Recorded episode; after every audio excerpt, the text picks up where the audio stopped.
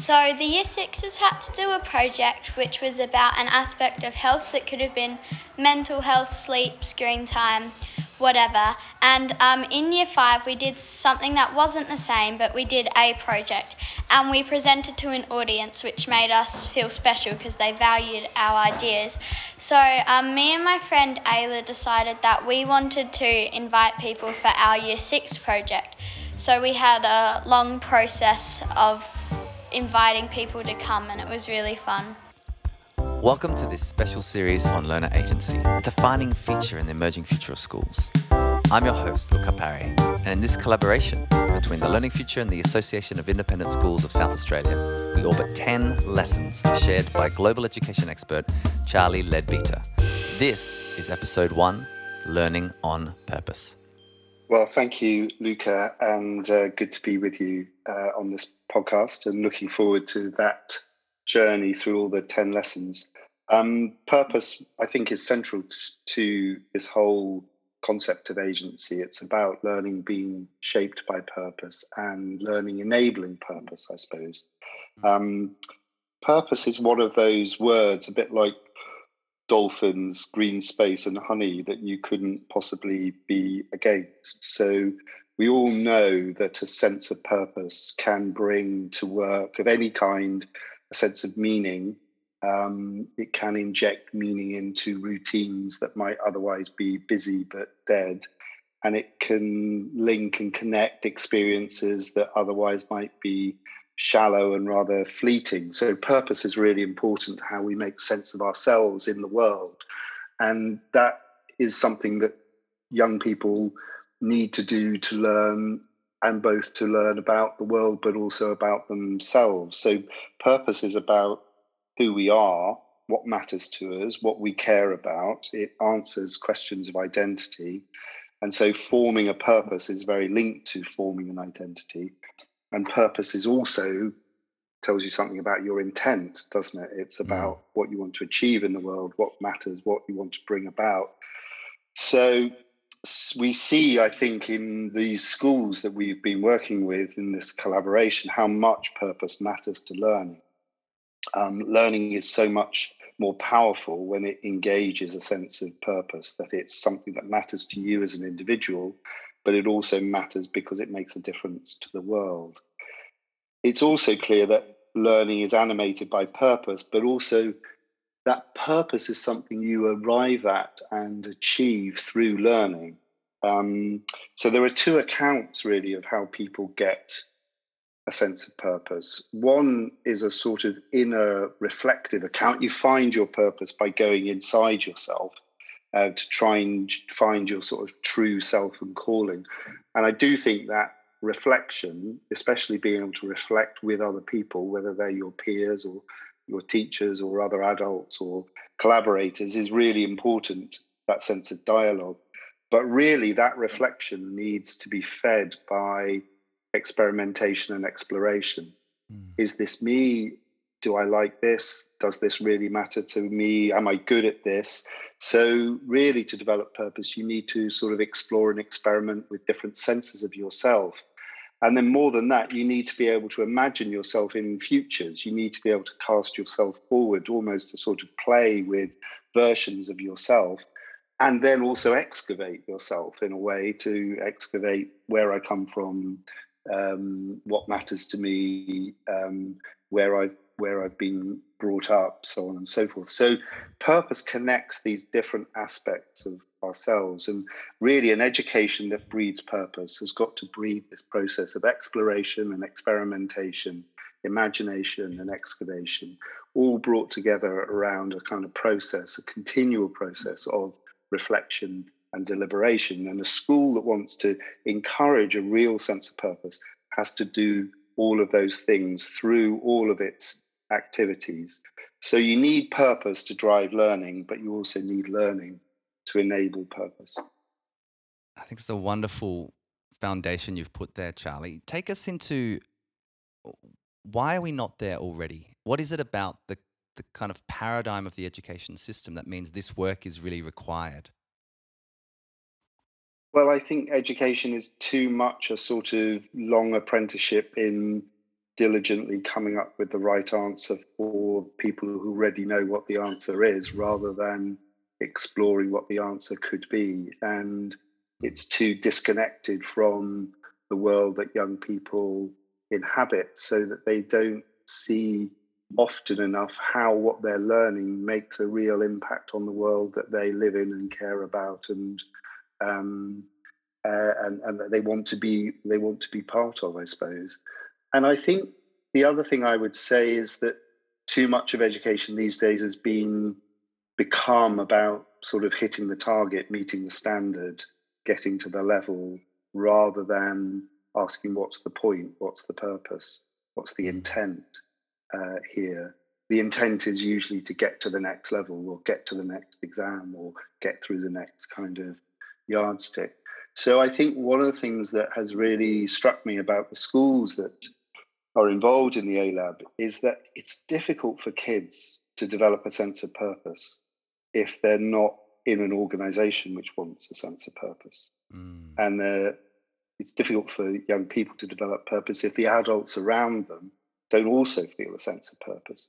So this sense of purpose needs to feed through the whole school, not just through the young people, through the whole school. And the adults around around them need to exhibit their own sense of purpose. Um, and I think that too often in these very often standardized, routinized education systems, that sense of purpose has been um, uh, smothered, I suppose. Um, it hasn't been allowed to come out enough. I'm interested as well, Charlie, you know, relevant to this idea of learning on purpose. A lot of schools do a lot of work on student choice, you know, how a learner's heard. And then some schools are now, you know, moving into this, you know, voice meets choice. But you you seem to articulate this as voice, choice, and initiative as this sense of commitment, that more freedom actually creates more responsibility. I want to just reflect on that as well. Yeah, I don't think it's just about choice. It is clearly about choice, and it is also about voice, and it's about those two things being combined together. But I do want to mm. stress that it's also really importantly about reflection. It's about reflecting on what you've done in the right kind of way to see did that work? Was that what I expected? Was I good at that? Did I feel comfortable? Did I feel challenged? All those sorts of questions. And then it's about as you say, committing to something. I mean, purpose is something you're committed to. So this is about young people learning what they want to commit themselves to, what they want to invest themselves in. Um, and that requires also then developing a sense of responsibility. Um, if I'm going to commit to this, what responsibility do I take for the outcomes? And so, one of the things um, I think we found is that when you do that in the right way, the sense of responsibility that young people take for their own learning goes up and they really feel that they want to take responsibility for it and they want to look after it. And they feel it's something that they're proud of and mm. they want to really care about it. And so that that's more than just choice and voice. It's just more than just choosing from a set of options on a menu or having a, an opportunity to have your say. It's much more like a practice in a way. It's mm. much more like a daily practice of how you go about these things. And getting used to this sort of cycle of initiative, commitment, reflection, readjustment, so on and so forth, which will be, you know, a pretty continual cycle in people's lives, I think, um, as they adjust to the changing opportunities, challenges of the world. Mm. Oh, that's fantastic. Charlie, I love also your articulation here of, you know, the inner meeting the outer, identity meeting intent. And that this must be true not just for know, when we talk about student agency, it, you know, the agency of all the human beings that are operating, that are working, that are present within a in a particular environment. We are lucky that we have three fantastic practitioners here with us today, uh, whose work has over the last number of years has been taking these ideas and actually making them real in different learning environments. Uh, so we're going to hear from from these wonderful practitioners and then dive into some questions about how do these concepts actually become created, become real in different contexts. So Angela, please introduce yourself. Hello, I'm Angela Phillips. I am the curriculum leader of maths and the pedagogy coach at Westminster School. Brilliant to have you here. I'm Rhiannon Giles. I teach at Wilderness School mathematics and I'm also pastoral care leader at the school. And um, I'm Bec Ingham, and I teach at Good Shepherd Lutheran School, and I teach Year One and Two students in a multi-age classroom, and I sit our learning innovation team. Fantastic. Well, thank you for being here. Uh, and so, Charlie, we w- really want to delve into now, you know, the journey that these schools have been on. Um, you know, hearing insights from Angela, from Rhiannon, and from Bec. So, first question I have for all of you is tell us about the journey. You know, where did you start? Where were you? You know, what was it that triggered kind of uh, the change um, that disrupted kind of business as usual?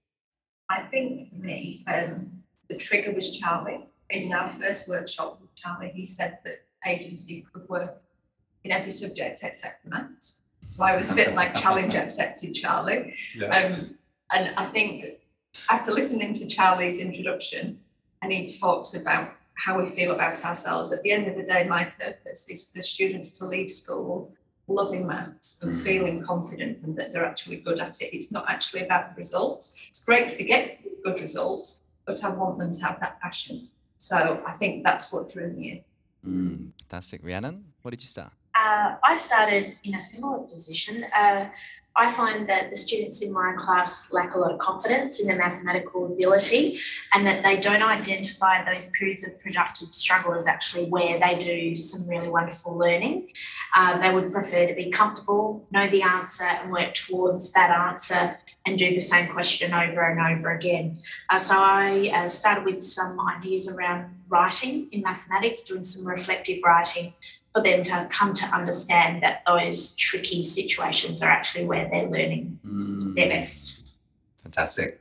And Bec? Awesome. Um, we are involved in the Meta Praxis project, and so our focus at our school has been really about capabilities and dispositions and how they transfer across learning areas um, and how we can make learning more transdisciplinary at school. Um, so when I drew this back down to maths and I thought about, well, how can our youngest students or some of our youngest students really um, have a sense of agency if they don't yet know themselves as learners and can't reflect on their own learning. Um, and they don't have the language to do that yet. So, like you said, we, we were kind of looking for answers. We were telling them what to do to find the answer. Yeah. And they were telling me, I already know the answer. They were telling me the answer. And that's a problem. And I know that kids, as young as I teach, can find that agency as well. Well, take us uh, some fantastic starting points. You know, and all of us, you know, when we think about the innovations around us, somebody at some point in time said, I'm going to do something about the confidence of students in mathematics or, you know, elevating agency. Bec, let's let's go to you. Take us a bit more on that journey. So the idea of saying, even though these are younger learners in your year one, two composite class, you know, what have been some of the steps that you've taken? What have been some of the changes that you've tried to kind of initiate on this journey so far? Yeah, sure. So um, we had a, we are a cultures of thinking school as well, um, and which really helped uh, frame language for students that in so many ways. Um, so um, I did a lot of modelling of what it's like to be a reflective thinker. Um, I also focused a lot on mindset um, in learning with young learners. Um, we're getting into the age in year one and two where we like to compare with other kids, where we're at, um, but just developing that mindset of, well, actually, we're all learners in our own journey. Um, we also looked at reflecting honestly, and that looked like a whole um, range of things that we had visual stoplight systems. I had Wow. learning progressions from the Australian curriculum up on the wall, um, and they could go up and move their own name from, Oh, wow. you know, I'm a bit stuck to going okay to I'm doing amazingly. And everyone just knows because it's visual that there's no judgment. Um, we've got kids standing up in the middle of a lesson and taking their name off the wall without asking and moving it on because, oh, I've got that now. And that was a big, oh, that's agency. That was a big moment for me to go, oh, why are you standing up without asking? To like, oh, actually, that's agency. And a kid that will say, oh, I'm just moving to the other group now because I think I've got this. I don't, I don't need your help anymore. And, you know, for a six year old to do that is powerful. And you just, you don't want that to get lost because that agency will take them places. Mm. Oh, Bec, that's fantastic. Charlie, I want to flag something with you here that you may want to contribute to. Clearly, Bec's just shared a shift in her own mindset about the role of an educator. You know, and kind of we've all have our own experiences of how teaching must be. And so it's also the kind of unlearning of that. And a student standing up by themselves to go and engage in a, you know, shifting themselves on a learning progression is a fantastic outcome. And yet our initial thought might be actually, have you asked for permission to do so? So it's this, it's this kind of space around that. So you may want to comment on that um, in a moment. Rhiannon, do you want to um, share a bit more about your journey as well with uh, Yeah, what so you've done there? my, f- um, with a colleague, I was talking about how we could um, bring students to a position where they understood that mistakes that they had made while trying to write solutions were actually um, a good thing. That sometimes you need to nut things out, and it takes more than one go to get there. And uh, Belinda Armfield, my colleague, said to me, it's kind of like that Japanese crockery thing. You know, when they smash it and then they put it back together with precious metals, and what they end up with is something that was broken, but it's been put together beautifully again, and with something that's really precious like metal. Mm. Um, so then um, we were having a discussion about that, and it was like, why wouldn't you get students to do corrections to a test or an assignment in beautiful pens? So gold and silver Oh, pens um, so that it was a bit of a treat. We got to uh, use beautiful stationery and at the same time understand that just because you made a mistake, that wasn't devastating. Um, that it could be something that's beautiful, and that you from that you could build something that was wonderful.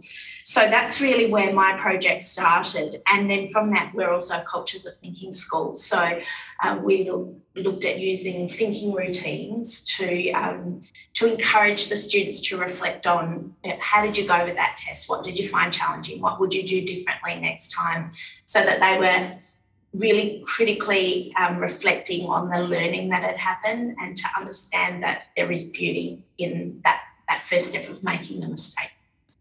Oh, I just love that. I love that example. It's so practical. I think this is called wabi sabi. The idea, yeah, where they, you you know you reconstruct something. Just before we move on, um, Rhiannon, take us into this idea of productive struggle because you've used this phrase. Uh, it was something that came up in our um, professional development at school, and um, I think that we've identified that it's something that our learners at an all-girls school really find difficult because they want to know the answers. They don't want necessarily to find things difficult or challenging. They would like to do things over and over again and not actually get outside that comfort zone. So it's um, a term that really rang to you know rang true for me, and I've carried that with me. And I um, I know that myself as a learner would prefer to just stay where I'm comfortable.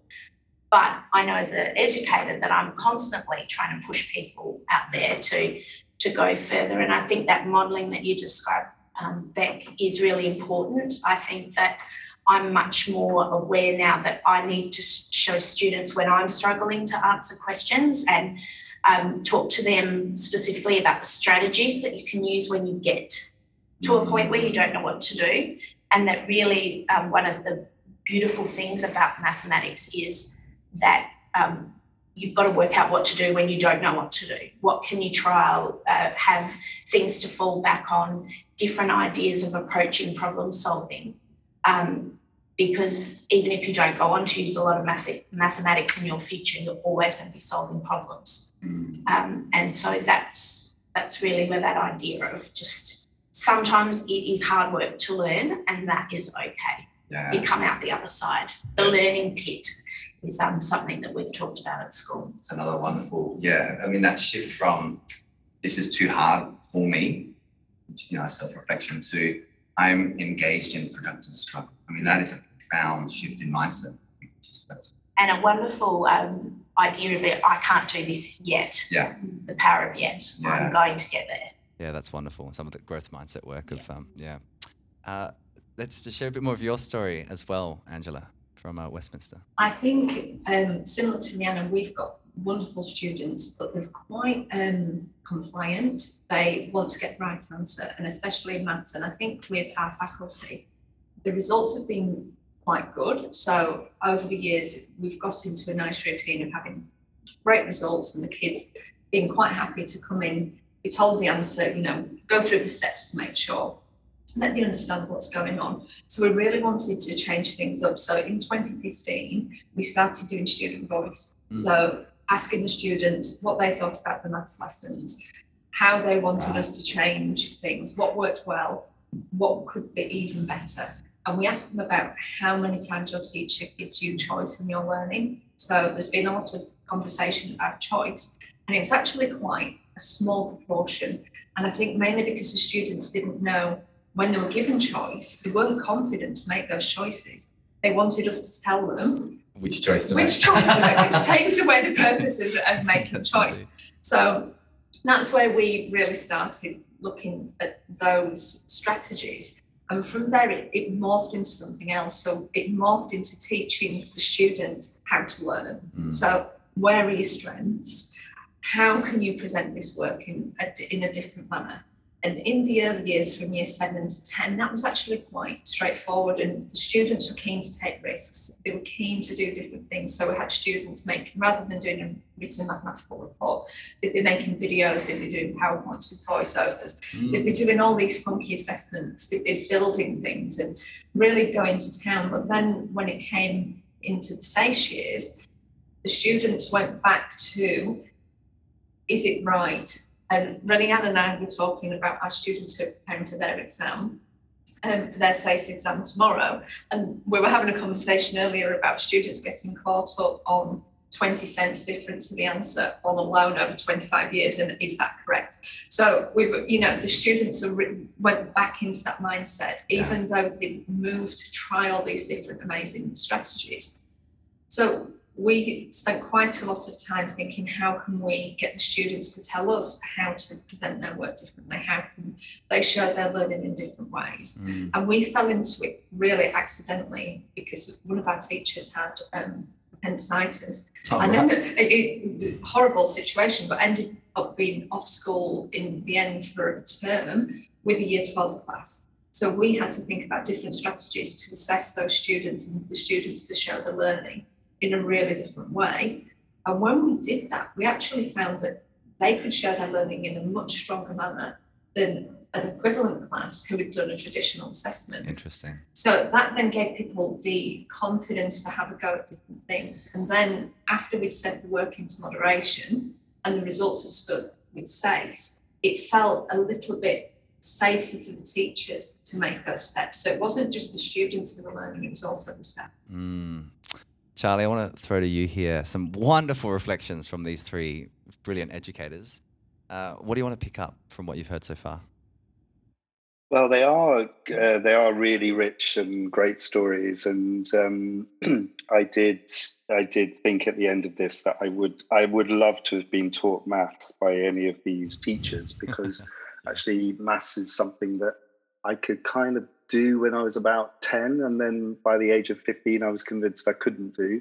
Um, and mm. I think it was because we didn't have these sorts of conversations to kind of work through how, how you could do it and what was the struggle and you know, so on and so forth. But I just want to highlight a couple of things. What, one is this sort of stepping through the portal moment that Bex talked about, and actually that appendicitis story created for you, Angela, was that there was a moment there where you kind of stepped through and and saw something completely different. And it was such a simple thing that where do you put your name on the wall creates a different practice creates a moment of self-reflection creates a moment of agency. And in that moment a child changes their sense of themselves and changes your sense of yourself as a teacher and probably models something for the the entire class. And so i do think there's something about this, which is about moving from uh, fixing problems or correcting things to get the right answer. Obviously, getting the right answer in, in a test matters, but moving to not how let's fix the problem to let's open up the possibility. Mm. There's almost a sense of teachers and students stepping through a portal and seeing a possibility and it opening out in a kind of much more kind of generative, creative way. And then all of this stuff that links together about confidence, being able to reflect honestly, um, just to sort of underline really how emotional all of that is. And that sort of the emotions that maths can induce in people of sort of fear, insecurity, so on and so forth. And a lot of what what um, Angela, Rhiannon, and Bex have been talking about is is about managing these emotions, self-regulation, mm-hmm. engagement, kind of confidence, resilience, understanding yourself. Um, and then the final thing is is something that comes up again and again, I think, in these cases, is just the importance of language. Creating a language which students can really engage with that doesn't feel like it's someone else's language that they mm. can they can use. Just that simple thing of here's your name where would you put it? You know that just opening up the possibility that you can engage with this and you can describe it in terms which make sense to you enables a sense of sort of agency and purpose. And all of these examples in their different ways of feeding that cycle you know just in in little ways. So little cycles turn into bigger cycles. Um, so yeah really i mean it's so um, inspiring when you get that sense of the philosophy rooted in the practice, mm. in a mm. daily, daily practice. Thank you, Charlie. Uh, I love this concept of you know walking through the portal. That's such an interesting way to think about it. And you know what I'd, I'd love you to share because I'm sure. I mean, these are wonderful practices, and they're not so easy. There's there's a there's so many challenges in you know, working in a school and kind of the, the, the busy, dynamic, you know, vibrant environment that a school is. Share um, across this journey so far, uh, and of course, we never arrive, which is also an exciting proposition. Um, what's been the biggest challenge that you've you've kind of faced and and overcome, or, or potentially not yet? I think for me, the biggest challenge is when you sit work in your classroom it's amazing. And then you feel able to take the risk and keep going. But explaining that to somebody else and then getting other people on board to take the risk, I think that's I think that's probably the biggest hurdle that I have faced. Mm. And people think that I'm crazy. I come in and go, oh, I've had this great idea. And I, I think that we should, instead of doing a maths test, I think we should get the students to do big posters and then they can do an oral presentation for the SACE and everybody's looking at them like I'm quite insane. So getting over that little bit of a hurdle, I think, mm. is, you know, moving from that to people feeling comfortable to take the risk. I think that's been the biggest hurdle. And it's taken quite a while. And even now, I would say we've probably got about 90% of the team on board, and there's still some people who are hanging on for dear life, going, actually, I just prefer to do a test. Mm, yeah. Great insight. Rhiannon, I suppose um, one of my biggest challenges to do what to do with this reflective writing. Uh, so certainly a lot of students will write about how anxious they are before a test or before an assessment's due and um, they talk about all those kinds of feelings. And as one teacher within a classroom, trying to manage all of that um, has been quite interesting. But I do read their reflections, um, and certainly one of the ways that we um, we dealt with that was to the students came to me before a test and said, "We want to do this mindfulness practice before our test. Oh, wow. We're all feeling a bit stressed." And we think that this is a way that we could calm down and just take a minute before we we did that. And so um, we've done that too. So sometimes the the solutions to my challenges actually come from the students too. Mm, another great example. Yeah. Fantastic. Um, Bec. I think um, uh, I really resonate with Angela in terms of it being a bit of a collaborative process in teams um, and across the school because we see it in our own little bubble of 28 children that oh, I've just had this amazing breakthrough, but you want to share that, and other people haven't necessarily been on that journey with you. I mean, we've been doing this for three years now, and that's a long three years of learning, and to just all of a sudden share five minutes of this going through the portal with your colleagues, and they're like, okay, sure. um, and I think the only way we can make a change in the mindsets and the capabilities and the dispositions of these kids is to do it across the whole school, mm. um, which we our school are working really hard on. Um, but also like staff change every year, and that's been really hard. Over three years, we've had a huge turnover of staff who we've tried to just pull into this project and teach as quickly as we can.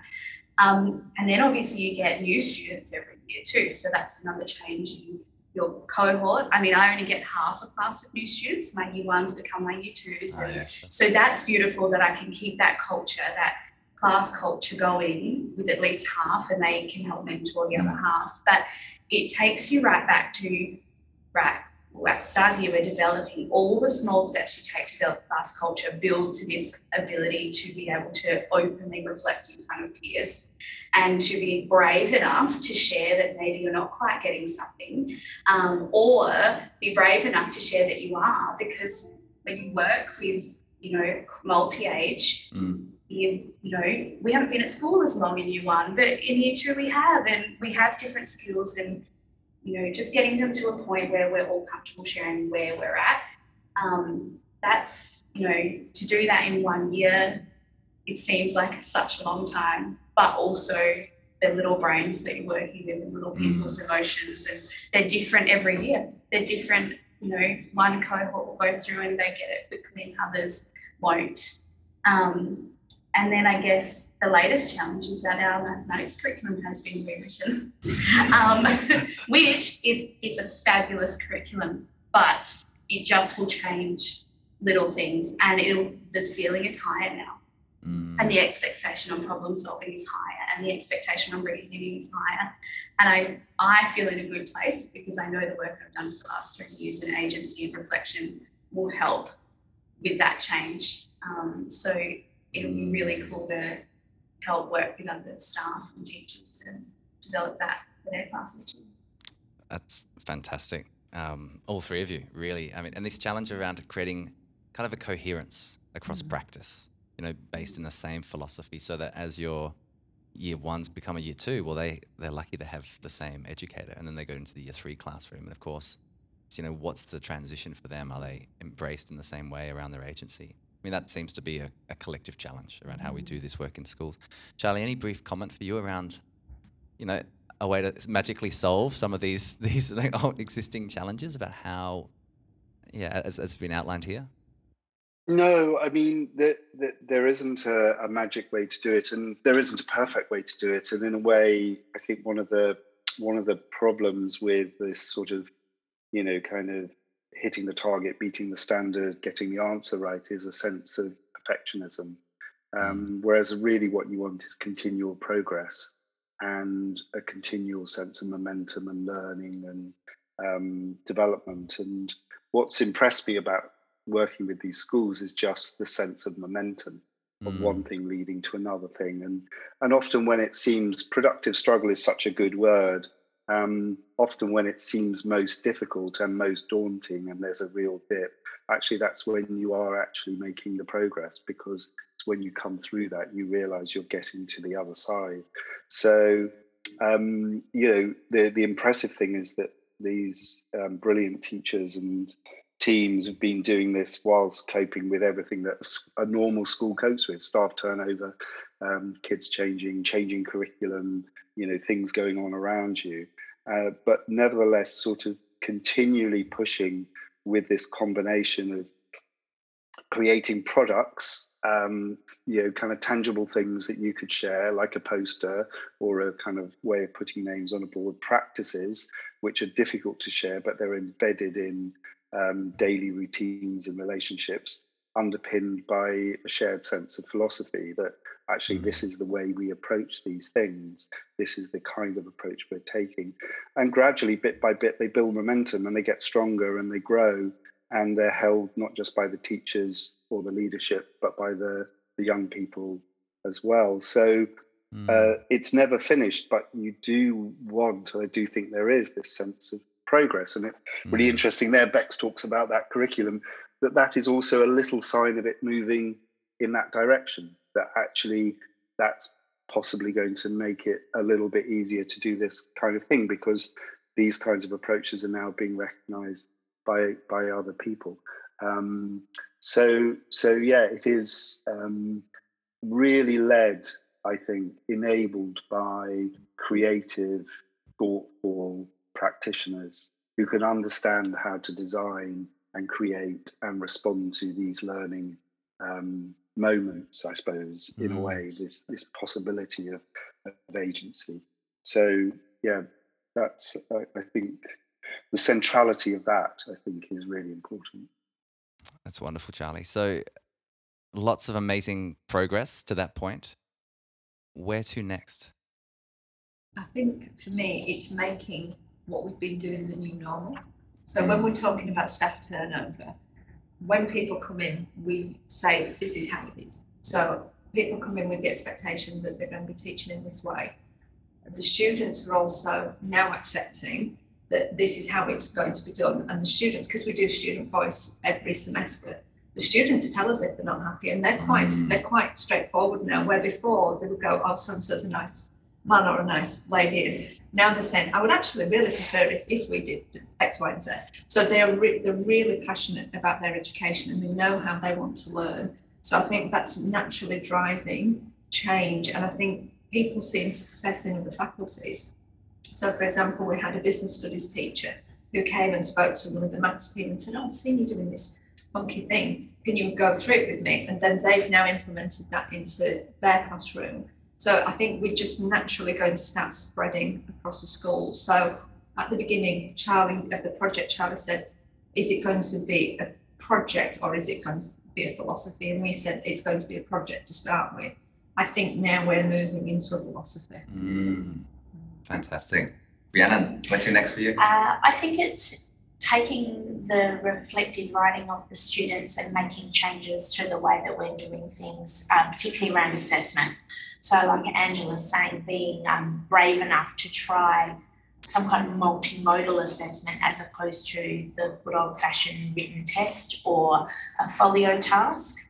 Um, so, certainly, I, I found during the period of online learning um, that students reported in their reflective writing that they were more confident because I'm doing this in my bedroom, I'm not doing it in a classroom with other students around me.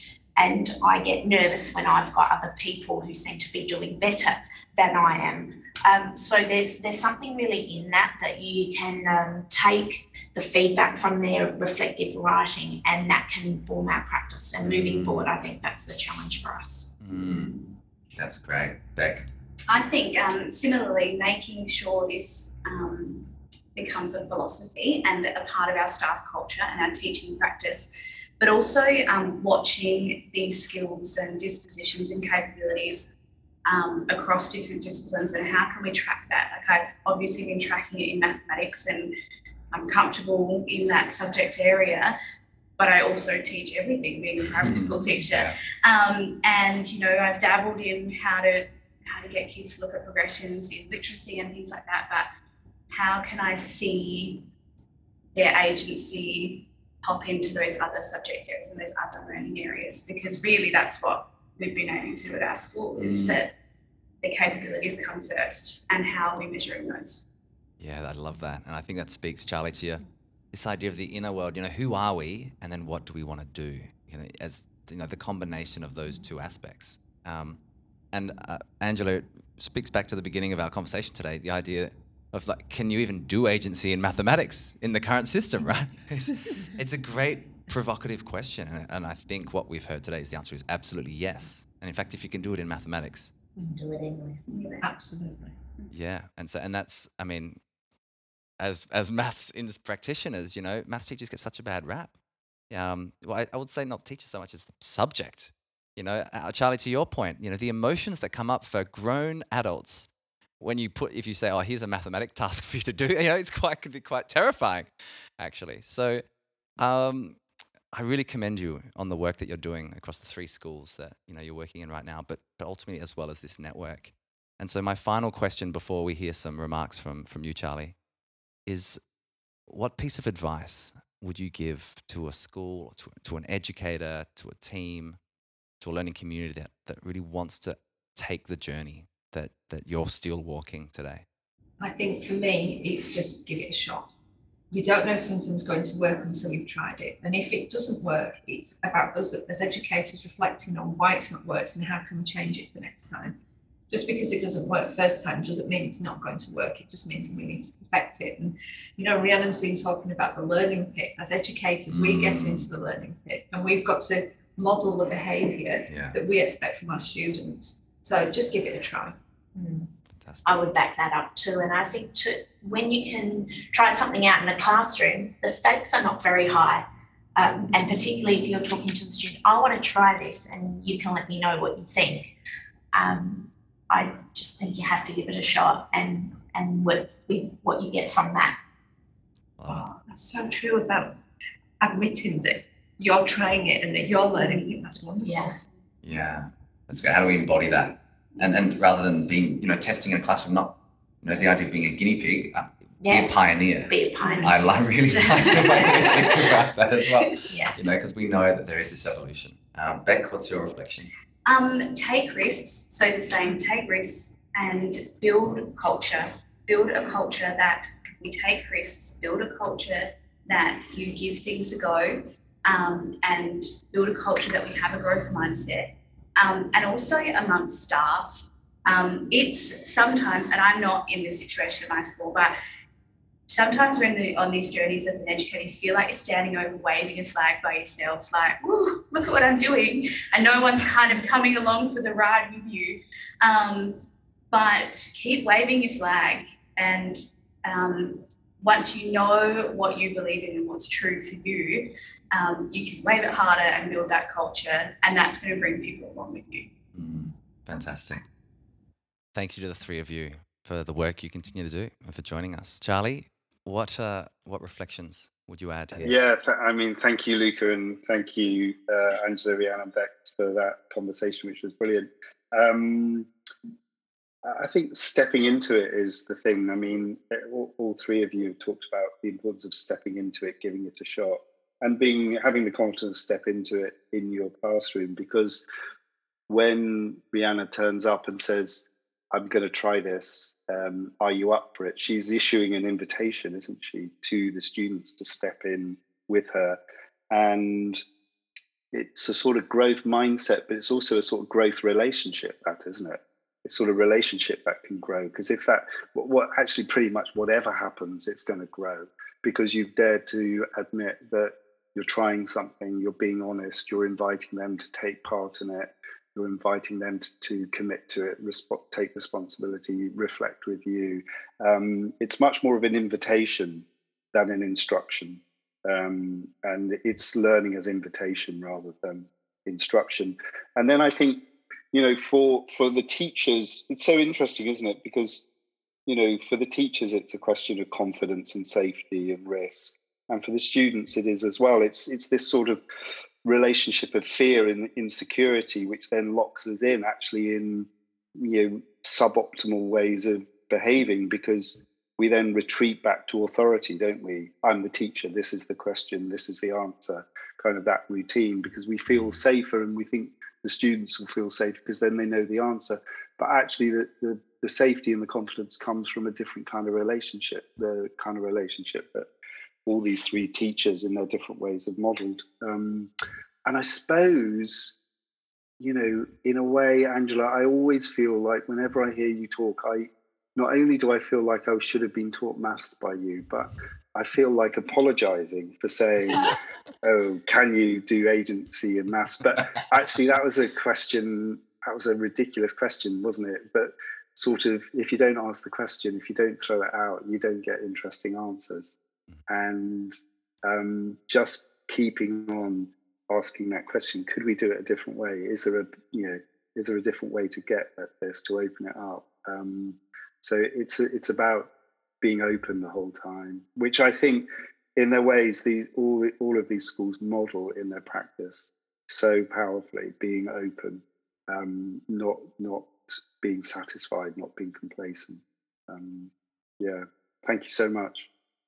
Charlie, thank you very much for giving those concluding remarks. An enormous thank you to you, Angela, Rhiannon, to you, and to you, Bec, as well. And congrats on the work and the journey so far.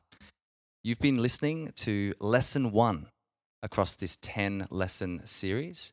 Thank you for joining us on Learning with Purpose. Okay, Nee, could you explain what our class did in term three this year? So the year sixes had to do a project which was about an aspect of health that could have been mental health, sleep, screen time, whatever. And um, in year five, we did something that wasn't the same, but we did a project, and we presented to an audience, which made us feel special because they valued our ideas. So um, me and my friend Ayla decided that we wanted to invite people for our year six project. So we had a long process of inviting people to come, and it was really fun. Okay, and Ayla, how did you feel? What did you learn from the, the experience? I learnt that you don't get it right on the first try, and like there was heaps of planning, and we didn't realize how much planning it would be just to organize a small event of like like 20 people coming. And yeah, it was a lot of work, but the freedom to organize and just felt really nice having that responsibility of the people and like the feeling of like succeeding was really good. And like it was nice that they valued our, our ideas.